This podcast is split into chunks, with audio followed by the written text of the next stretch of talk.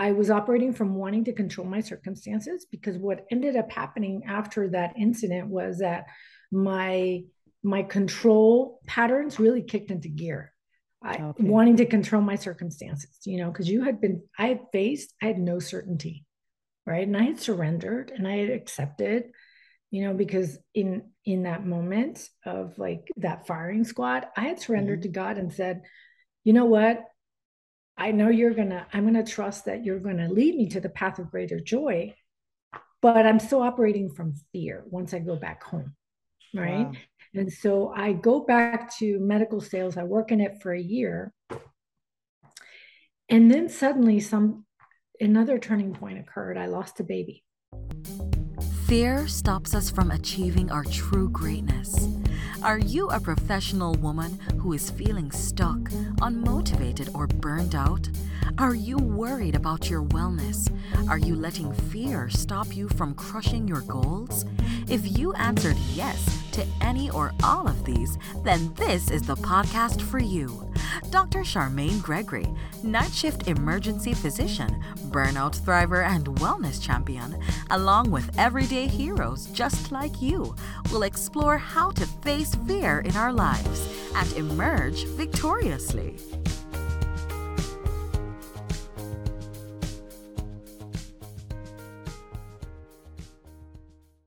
Hi, it's Dr. G. Are you on LinkedIn? So am I. You can find me on LinkedIn at Charmaine Gregory MD. Hello, hello, hello, hello, hello, Fearless Freedom Tribe. This is Dr. G, and we are back for another exciting episode of the Fearless Freedom with Dr. G podcast. Today, we have with us Sylvia Worsham, and she is going to tell us all about the amazing things that she is up to and all about herself. Take it away, Sylvia. Hi, Dr. G. It's amazing to be here with you tonight, and I really appreciate the opportunity to be able to share with your listeners a little bit about my background, my story as a survivor, from survivor to thriver, which Love is it. in alignment with your podcast. Awesome. So tell us about um, what what are you up to? Like what what are the things that you're doing as a thriver? As a thriver, I'm actually stepping into the role I was created to be. Uh, I've become an author from the pandemic and on to here. I wrote a book and I self published it last year. And then awesome. I took the yes. summer to write and contribute to two other books Badass Story Volume 2. And the other one is titled Cracking the Rich Code. And so it's more for entrepreneurs and uh, personal empowerment. But my own book, Journey to Me Trust the Wisdom of Change, was written um, over the course of 2020. And it, it was it talked a lot about fear and overcoming fearful patterns of behavior, which were the reason why I stayed stuck for so long and in a life where I wasn't thriving before I was a survivor, a perfectionist, a very high achiever. Got it. I work with doctors really like yourself. oh yeah. I'm sure plenty of us needed your assistance for sure. And so tell us uh, a little bit more about your story. Like how did you even get to the point where you wanted to write a book or you were in the capacity to be able to write a book about this? Well, I lived it. I, you know, when you live through a journey where fear is at the center of it and you realize that you're stuck because uh, of your past belief systems. Um, I got to that point because I had a, a, very rude awakening. In fact, it happened in the ER in 2012. I had a doctor that walked in and said, "I really, I really don't know how you're sitting up talking to me right now. you really oh, wow. should be dead." Basically, wow, that's I, pretty intense.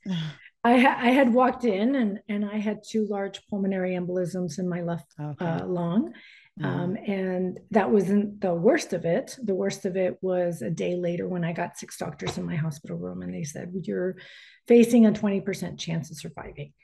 And, you know, I was 37 years old. I was a single mom. I had already survived a divorce and I was dating my second husband. And I had decided um, to take birth control pills. And unfortunately, at my age, I ended up with the lovely side effect of pulmonary embolisms and I was facing a firing squad, it seemed like.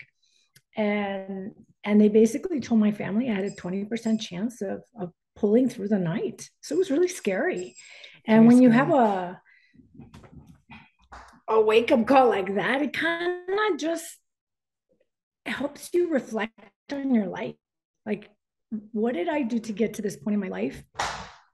Am I just surviving? Am I really fulfilling the purpose I was meant to fulfill? It just kind of started, those questions started to roll around my head. That's really what happened that kind of woke me up to the opportunity to step into my power. But it, there were a couple of, you know, waves in between because it's not as uh, cookie cutter type I think most people think, oh, you have this awakening and immediately you shift into gear and you just go towards your purpose. That's not usually how it goes. We're humans and we are fearful and we don't want to get out of our little comfortable box because yes, it's indeed. comfortable. yes. So true. So true. And so, you know, you're sitting in this hospital bed, you are surrounded by what is perceived by you, which I mean, I could see why as a like uh firing squad almost like you know like they're standing around your bed and they're telling you this ominous um prognosis right um and then you had to yes there was an awakening yes there was a um there was a pivotal point there, but there had to be an intense amount of fear that you felt. Yes. I was and terrified. can you tell us like the, the details of that? Like, was it sure. fear of not being there for your baby? Is there is that fear for um, you know, not having said words to people that you wanted to? Like what was it that you were experiencing? You know, it was sheer terror, honestly. When when you have doctors that won't even look you in the eye. And my mom was in the room, and my boyfriend, who eventually becomes my second husband, is in the room, right? And they're like, they're in shock. And I'm just sitting there thinking, okay, so what do we need to do next? Because, you know, I come from an achiever background. So it's like, okay, I'm very goal oriented. But at the same time, my mind goes blank because they start going through the options. And when they yeah. get to death, and they get to hemorrhagic stroke. I just, with the stroke history in my family, I just sat there stunned because here I am at 37 and my little boy had just left. He had just flown back home. We were in Houston, Texas, and I was in the big medical center. And I was afraid to go to sleep, in all honesty. I did not want to sleep that night. I wanted to stay awake because I didn't know if I was going to wake up. And when they wheeled me through to ICU, I was praying. I was saying a prayer. I was begging God to give me a second chance because I had just found the love of my life and I was so ready to start that chapter. But here I was facing this situation that I may not be able to, I may not even wake up tomorrow morning. Let's put it that way.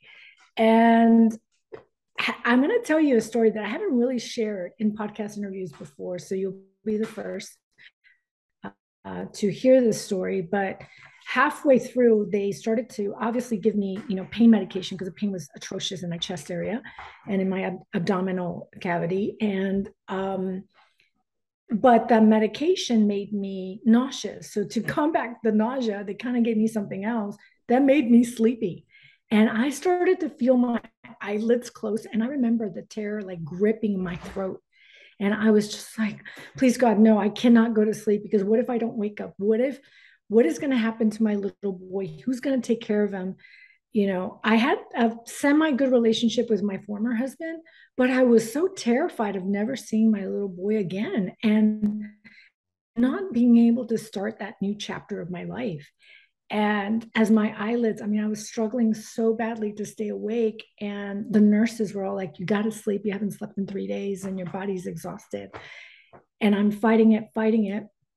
And I remember feeling a hand cover mine and looking into my boyfriend's deep blue eyes and him saying gently, Go to sleep. I'll be here when you wake up. And I remember just everything going black and I fell asleep.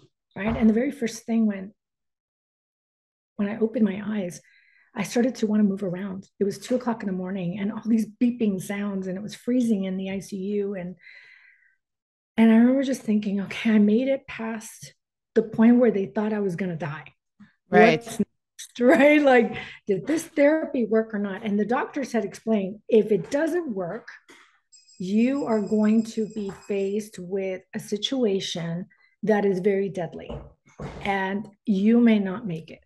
So I am praying that this therapy worked. And um, at eight o'clock that morning, a woman with the Catholic diocese walked into the room because, as you know, you know, being a doctor, uh, when you walk into the hospital, they make you fill out all these paperwork. Absolutely. And at the time, yeah. I, I, I associated with the Catholic religion mm-hmm. because I was raised Catholic, and I uh, I remember just praying, just praying with my boyfriend, the Our Father, and suddenly a love so immense filled the whole room.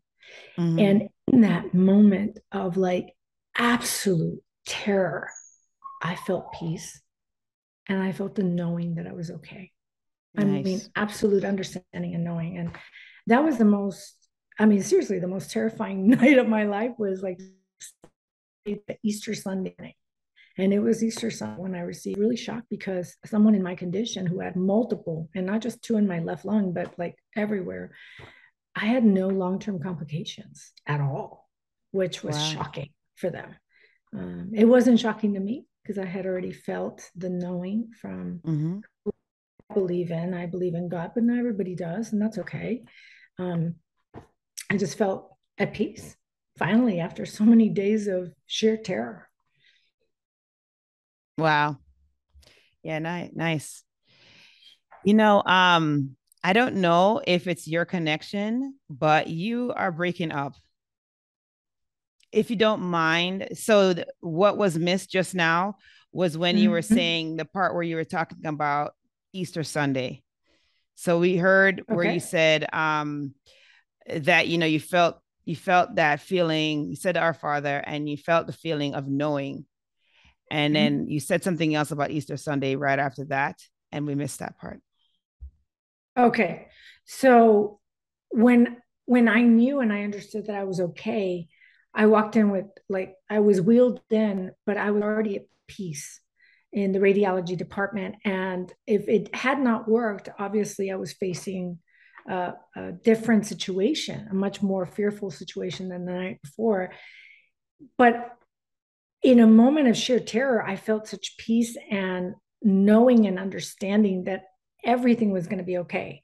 That my life, I was going to receive that second chance I had prayed for. And within 20 minutes, they did the test, and the doctors came back and they were absolutely shocked because a woman like me who had multiple emboli uh, should have had long term complications. I should have had massive holes in my lungs, and none of that was evident. So that was my third and final miracle within 72 hours because I was in that awesome. hospital um, I had been admitted on Good Friday and I had received my third miracle by Easter Sunday morning. So it was a very powerful time in my life because it's a time where, um, you know, Jesus is being resurrected. So it's, it's almost like that second chance that you're looking for, right? Mm-hmm. But like I discussed earlier, it's not like you get it and immediately you shift gears. There's always fear that kind of stops you from stepping into that path, even though intuitively you know what you need to do. You hear the, those voices, that inner voice that kind of guides you. Step in here and you still pull back because I hadn't gotten to the point where I understood how my belief systems and my patterns of behavior were really steering my choices in life. Awesome. So, you know, so you had a couple of things that helped you through this moment of fear. You had the support of loved ones. So you mentioned your mom was there when you got the initial um, diagnosis slash prognosis. You mentioned that your significant other was holding your hand and encouraging you to rest because you know he would be there for you. And then you also were able to tap into your spirituality right? So mm-hmm. you're you you were able to draw power from that. Um, and i think that's really important because you know like when when we are dealing with something as catastrophic as what you had to deal with there is a great deal of fear associated with it as you mentioned and as you detailed. So i thank you for that. And you know it's just like having having a having a resource available to you you know whether it might be from within you know for some people it's from within Mm-hmm. For other people, it's a combination of things. You know, it can be your inner strength, it can be the eh, strength that you get from those that love you, it can be the strength that you get from your spiritual beliefs, but it's just having a pathway to help you to turn that fear into fuel, right? Because that's what you did. Because yes. basically, you you you said that you you actually felt a feeling like you had a you, described it as a feeling of knowing Mm-hmm. Right. And so you had that, and which is extremely powerful. And you know, that just took away that that anvil of fear that you had on your shoulders or on your yes. chest, you know, and and that's incredible. And I totally get I, I see why that's a pivotal moment for you. And and I totally get why people often will say, oh you had you know that epiph- epiphany and you know that was a thing that caused you to have radical change but we all know that that is usually just the starting point right mm-hmm. i mean yes. because radical change isn't really like really radical in the sense that it's time radical right it's it's usually you can have you can have compressed time frames associated with it but it it will always take time for change to happen. So, yes, yes. So, thank you for sharing your story. That was really helpful um, for us to get an insight on, on how that came about. Hey, it's Dr. G, and I just wanted to take a quick moment to thank you for listening to this episode. I'm so honored to have you here with me. Did you know that I can help you to get your own podcast started? With my podcasting launch course for professionals, I walk you through everything you need to know about starting a podcast. I'm with you every step of the way from sign up to launching your show with five episodes ready to go. There's a done for you version that's also available if you would just rather just do recordings and leave the behind the scenes work up to us then that one is definitely for you. But either way, we've got your back here at Fearless Freedom with Dr. G. Oh, if you already have a show and you need production services, we have monthly plans available for you. So check out the links in the episode show notes for more information. Let's get back to the show.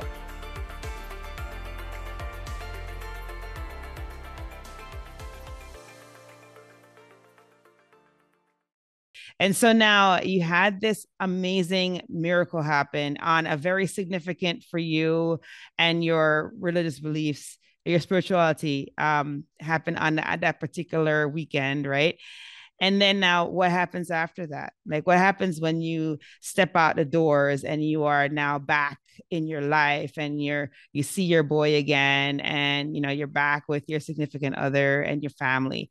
Like what happens then? You know, I went right back to my life, although I will say there was like a seed that had been planted in the hospital. Uh, and you know how it always kind of stays in the background. It's always just there, kind of prompting you like for action. But what I didn't know at the time, that now in reflection and, and I detailed in Journey to Me, was that I didn't understand how my belief systems are really steering my choices in life. And my belief system, and the reason why I ended up in corporate America and pharmaceutical sales, to be more precise, was because I did not feel enough.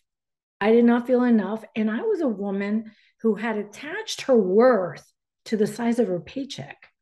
So to step out of that corporate environment, I always used to say corporate environment was like the golden shackle because it it wanted to keep you working for them because they gave you the the money and the significance that for someone who did not feel enough thought she needed mm, right? Gotcha. but it also made me reflect. When you nearly die it may it at least for me I went back and reflected and I asked myself the hard questions of like, do I want to stay in this life that I don't feel as fulfilled? Or do I want to pivot? And what's it going to take for me to pivot? Um, and yes, I saw my little boy, and it was the most heartwarming reunion. But I had to cover my my my arms up because when you are, I had been in the hospital for two weeks. I looked like a battered woman because mm, all of, of the bruising from the from the puncture, the medication. Yeah, yeah, the medication that I was on and would be on for the rest of the year. I mm-hmm. had on Coumadin for the rest of the year, and it was really scary because here I was 37 years old and I would walk and I would be out of breath. And I was like, it was so humbling to go back to that and to have to start all over again. Uh, but you do it now with your eyes wide open and really asking the hard questions. And within, let's say, a year of that incident, I had, de- had made the decision to move to Austin to marry my my who would become my second husband. And I still stayed in that whole medical sales arena because I was still operating from fear, you know, mm-hmm. and I was I was operating from wanting to control my circumstances because what ended up happening after that incident was that my my control patterns really kicked into gear. I, okay. wanting to control my circumstances, you know, because you had been, I had faced, I had no certainty right and i had surrendered and i had accepted you know because in in that moment of like that firing squad i had surrendered mm-hmm. to god and said you know what i know you're gonna i'm gonna trust that you're gonna lead me to the path of greater joy but i'm still operating from fear once i go back home right wow. And so i go back to medical sales i work in it for a year and then suddenly some another turning point occurred. I lost a baby. I had a miscarriage okay. and my stress, because my stress was so high with medical sales. And I finally got to a point where this isn't my life anymore.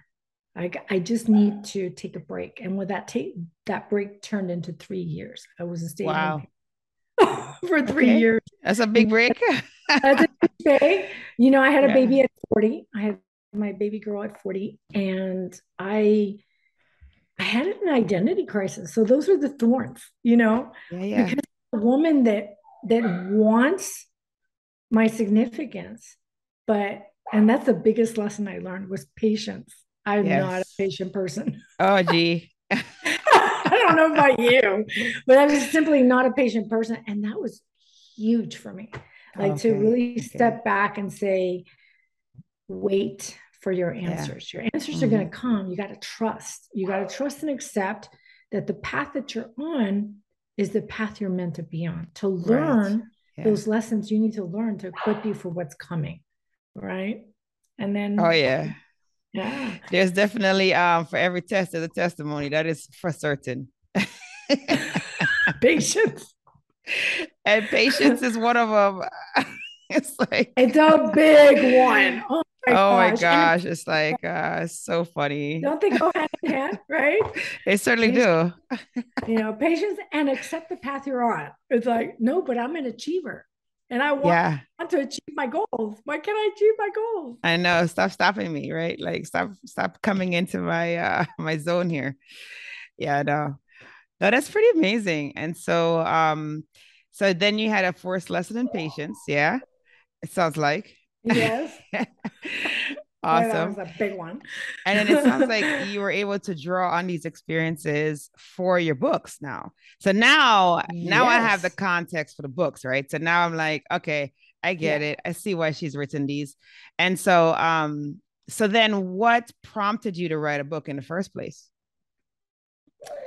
Well, I I got a very persistent thought that just would not go away. When okay. the pandemic hit Austin in 2020, I kept hearing, you need to write your book. It's time. Trust me. You need to write your book. It's time. Trust me. And, you know, when that surrender piece, because when I did, he came through abundantly for me. I got my second chance. And every time I acted on those promptings, so I had learned to trust that inner voice and more importantly to act. So when that prompting came very strongly, I just started to journal. And I I remember like certain things would come up through through me um, of women in years past like I really want the life that you have Sylvia. How did you get that?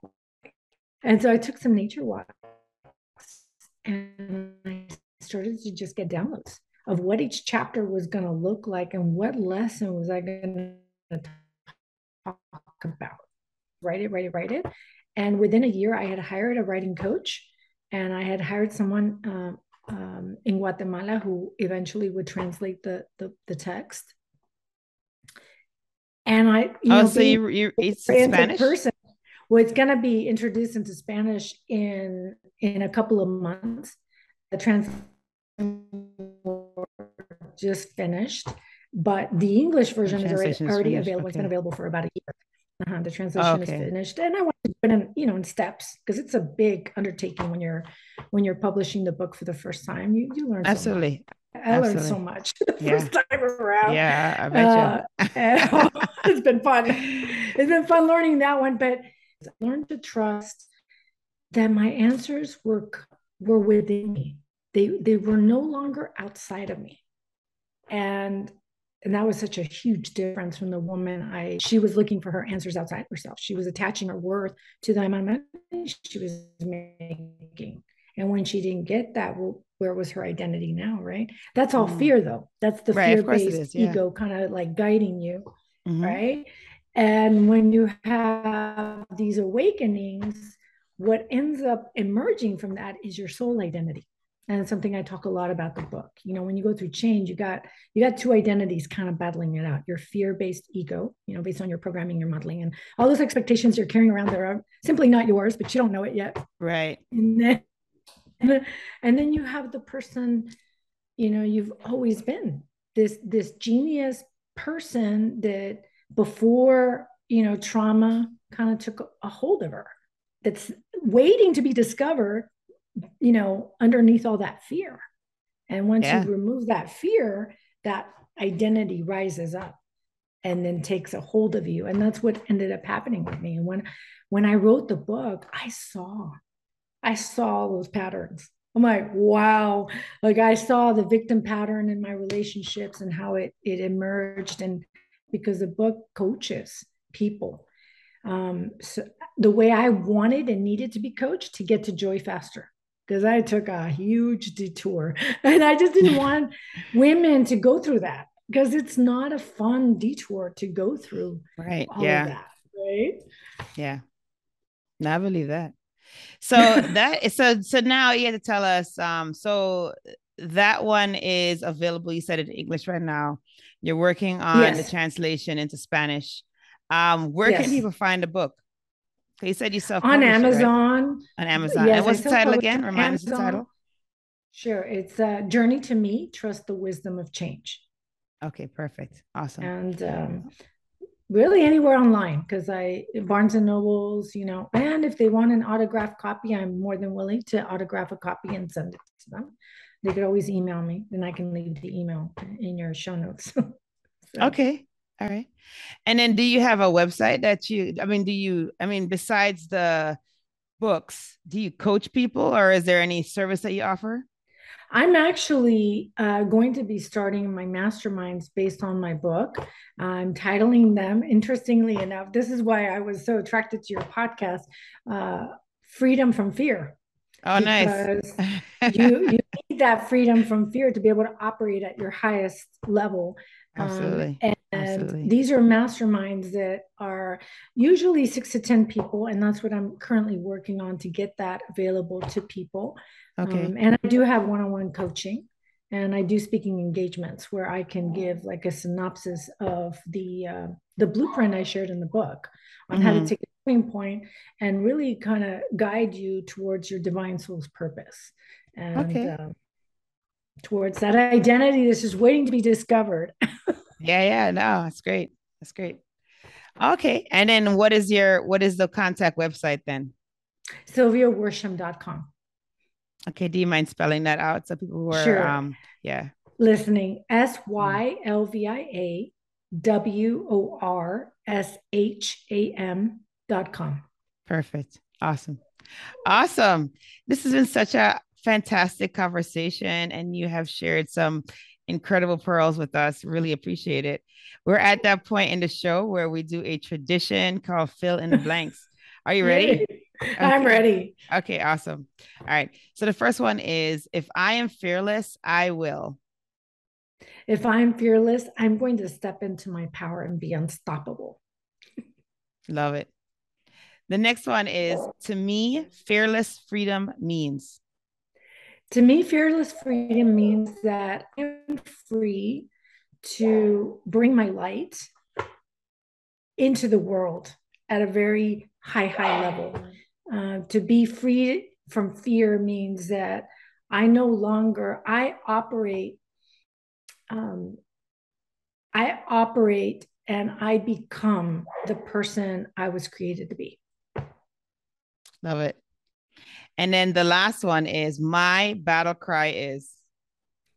My battle cry is be unstoppable and dare to live out your purpose. Awesome. Awesome. Awesome. Awesome. Awesome. Thank you. Thank you. Thank you.